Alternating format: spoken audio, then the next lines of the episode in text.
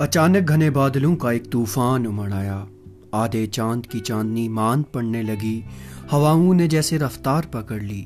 زوروں کی بجلی کڑکی اور گڑ گڑ کی آواز سے پورا شہر لرز اٹھا۔ تبھی شہر کے بیچوں بیچ واقع قبرستان سے، جسے لوگ مزار شہدا کے نام سے جانتے تھے، قبروں سے ایک ایک کر کے مردے باہر آنے لگے۔ وہ سب پاس آ بیٹھے اور ایک دوسرے سے اپنی رودات بیان کرنے لگے۔ ان میں سے ایک بولا، کیا بتائیں خال دل جب بھی کوئی قبرستان میں داخل ہوتا ہے، یہ امید جاگ جاتی ہے کہ اس کے فاتحہ پڑھنے سے شاید سکون ملے اور کچھ راحت نصیب ہو۔ مگر مگر کیا؟ دوسری لاش نے پوچھا، مگر مگر، اس کی زبان جیسے لڑکھڑا رہی ہو۔ مگر کیا کیا سوچ رہے ہو؟ غفار کی آنکھ کھل گئی۔ شیخ جی اسے جھنجھوڑ رہے تھے۔ غفار کا ماتھا پسینے سے تر بتر تھا۔ اس نے شیخ جی کی جانب دیکھا اور ایک ٹھنڈی آخ بری کچھ کہہ نہ پایا۔ شیخ جی نے پوچھا، کیوں غفار آج پھر وہی خواب دیکھ رہے تھے کیا؟ غفار اس دوران خود کو سنبھال چکا تھا۔ بولا ہاں شیخ جی ہاں آج میں یہ جاننے میں کامیاب ہو جاتا کہ مگر کے بعد وہ لاش کیا کہتی ہے۔ مگر آپ نے مجھے جگا دیا۔ افسوس، پھر تو میں نے تمہیں جگا کر بہت غلط کیا۔ تمہیں دیکھ کر مجھے یہ لگا تھا کہ تم پھر کوئی خواب دیکھ رہے ہو۔ تمہارے ماتھے پر پسینہ اور چہرے پر عجب تاثرات دیکھ کر سچ پوچھو تو میں گھبرا گیا تھا۔ معاف کرنا، میں نے تمہارے خواب میں خلل ڈالا۔ اتنا کہہ کر شیخ جی چلے گئے۔ غفار اپنی کرسی سے اٹھا۔ مزار کی طرف نظریں دوڑائی اور ایک لمحہ کے لیے اس کی آنکھوں کے سامنے وہی منظر گھومنے لگا۔ مزار شہدہ پر وہ کئی برس سے چوکی داری کرتا آیا تھا۔ اس کے ماں باپ نہیں تھے۔ گھر بار سوتےلے بھائیوں نے ہڑپ لیا تھا۔ تنگ دستی کی وجہ سے وہ بیاہ بھی نہ کر سکا۔ جوانی جستجو معاش میں بیت گئی اور بڑھاپے نے اس مزار کا چوکیدار بنا دیا۔ اب اپنی دھن میں غفار، پاس والی مسجد میں حمام گرم کرتا، اس کا بالن تیار کرتا اور کبھی کبھار آزان دے دیا کرتا۔ مگر دلچسپ تھا اس کا خواب جو ہر بار مگر سے آگے نہ بڑھتا اور ہر سننے والا تجسس میں گرفتار رہتا۔ غفار کی نیک دلی اور اچھے اخلاق کی وجہ سے کوئی اس کی بات کو یوں ہی نہ لیتا۔ سب جانتے تھے کہ یہ جھوٹ نہیں ہو سکتا اور سب کے یقین کو شیخ جی کے اعتبار نے پختہ کر دیا تھا۔ شیخ جی اسی مسجد کے امام تھے جس کا حمام گرم کرنے اور بالن مہیا کرنے کا کام غفار کیا کرتا تھا۔ شیخ جی نرم طبیعت اور گہری فکر رکھتے تھے۔ غفار کے ساتھ ان کو دلی محبت تھی۔ وہ اس کی کئی ضرورتیں بھی پوری کیا کرتے تھے۔ کچھ ہفتوں بعد یوم شوخدہ ہے۔ شیخ جی سے یہ سنتے ہی غفار چوکنا ہو گیا اور ہمیشہ کی طرح کچھ دنوں کے لیے کہیں اور اپنا مسکن ڈھونڈنے کی سوچنے لگا۔ کیونکہ ہر بار یوم شہدہ پر کڑی پابندی لگ جاتی، کسی کو وہاں کا رخ نہ کرنے دیا جاتا، حکومت سیکیورٹی ایشو کی آڑ میں سخت ہو جاتی۔ یوم شہدہ گزرنے کے بعد جب غفار اپنے معمول کے کام پر آ گیا تو شیخ جی نے دفتن اسے دیکھ کر پوچھا، کیوں غفار میاں؟ خواب پورا ہوا کہ نہیں؟ جی نہیں، شیخ جی کب کب وقت ہوتا ہے خوابوں کی دنیا کا؟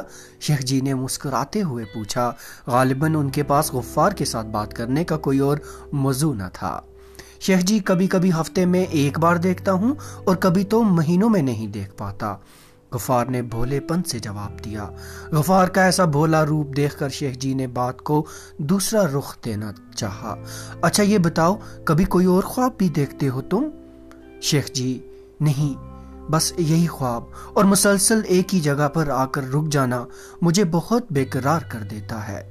شیخ جی کیا خواب سچ ہوتے ہیں؟ غفار کے لہجے میں فکر تھی۔ شیخ جی بولے، بیٹا، خواب کبھی اللہ کی طرف سے اپنے نیک بندوں کے لیے الہام بھی ہو سکتا ہے۔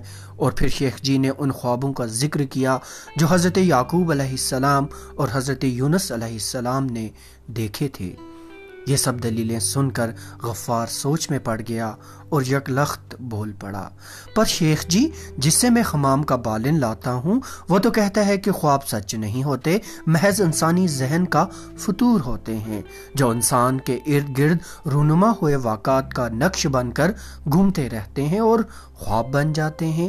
اچھا شیخ جی نے مسکرا دیا۔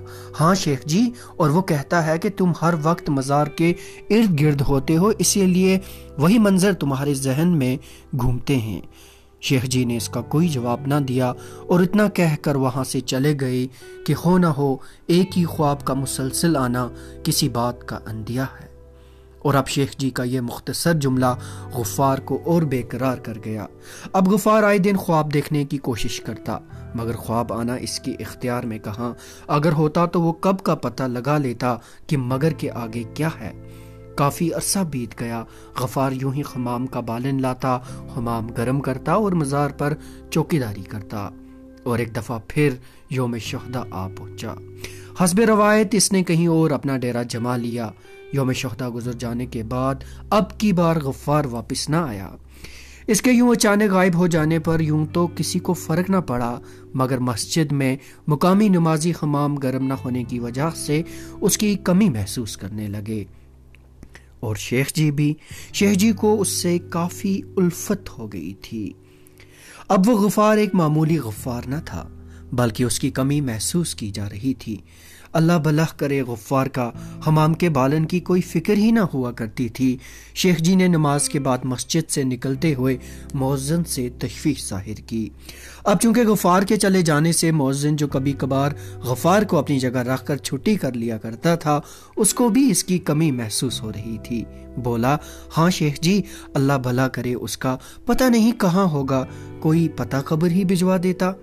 شیخ جی نے سر ہلایا، یوں مغرب کا وقت آ پہنچا۔ نماز کے بعد مسجد کی تعلیم سے فارغ ہو کر شیخ جی نے مزار شخدہ کی طرف نظر دوڑائی اور چوکنا رہ گیا۔ وہاں انہیں غفار کی کرسی نظر آئی، جس پر کوئی شخص بیٹھا تھا۔ غفار، شیخ جی کے منہ سے بے سختہ نکلا۔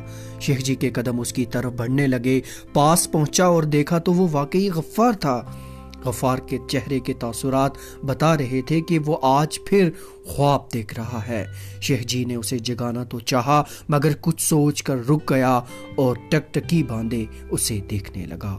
غفار کے ماتھے پر پسینہ آنا، چہرے پر جونیا بندنا کبھی ناک سکڑ جانا، تو کبھی پھول جانا، یہ سب شیخ جی کو بیقرار کر رہا تھا کہ اچانک غفار چلا کر اٹھ کھڑا ہوا۔ اس کی آنکھوں سے آنسوں کی دھار بہنے لگی۔ شیخ جی ڈر گئے اور غفار کی طرف لپکے مگر غفار بے سختہ بولا، رک جائیں، جہاں ہیں وہیں پہ رک جائیں۔ اس پر عجیب کیفیت تاری تھی۔ لڑکھڑاتا ہوا شیخ جی کے قریب آیا۔ شیخ جی مجھے میرے مگر کا جواب مل گیا۔ جواب مل گیا شیخ جی اور زوروں سے رونے لگا۔ پھر روتے روتے پوچھنے لگا، شیخ جی جسم مر جاتا ہے نا؟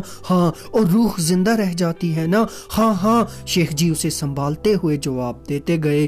غفار بولا، اگر جسم سے کھلواڑ برداشت نہیں ہوتا تو روح سے کھلواڑ کیسے برداشت ہوگا؟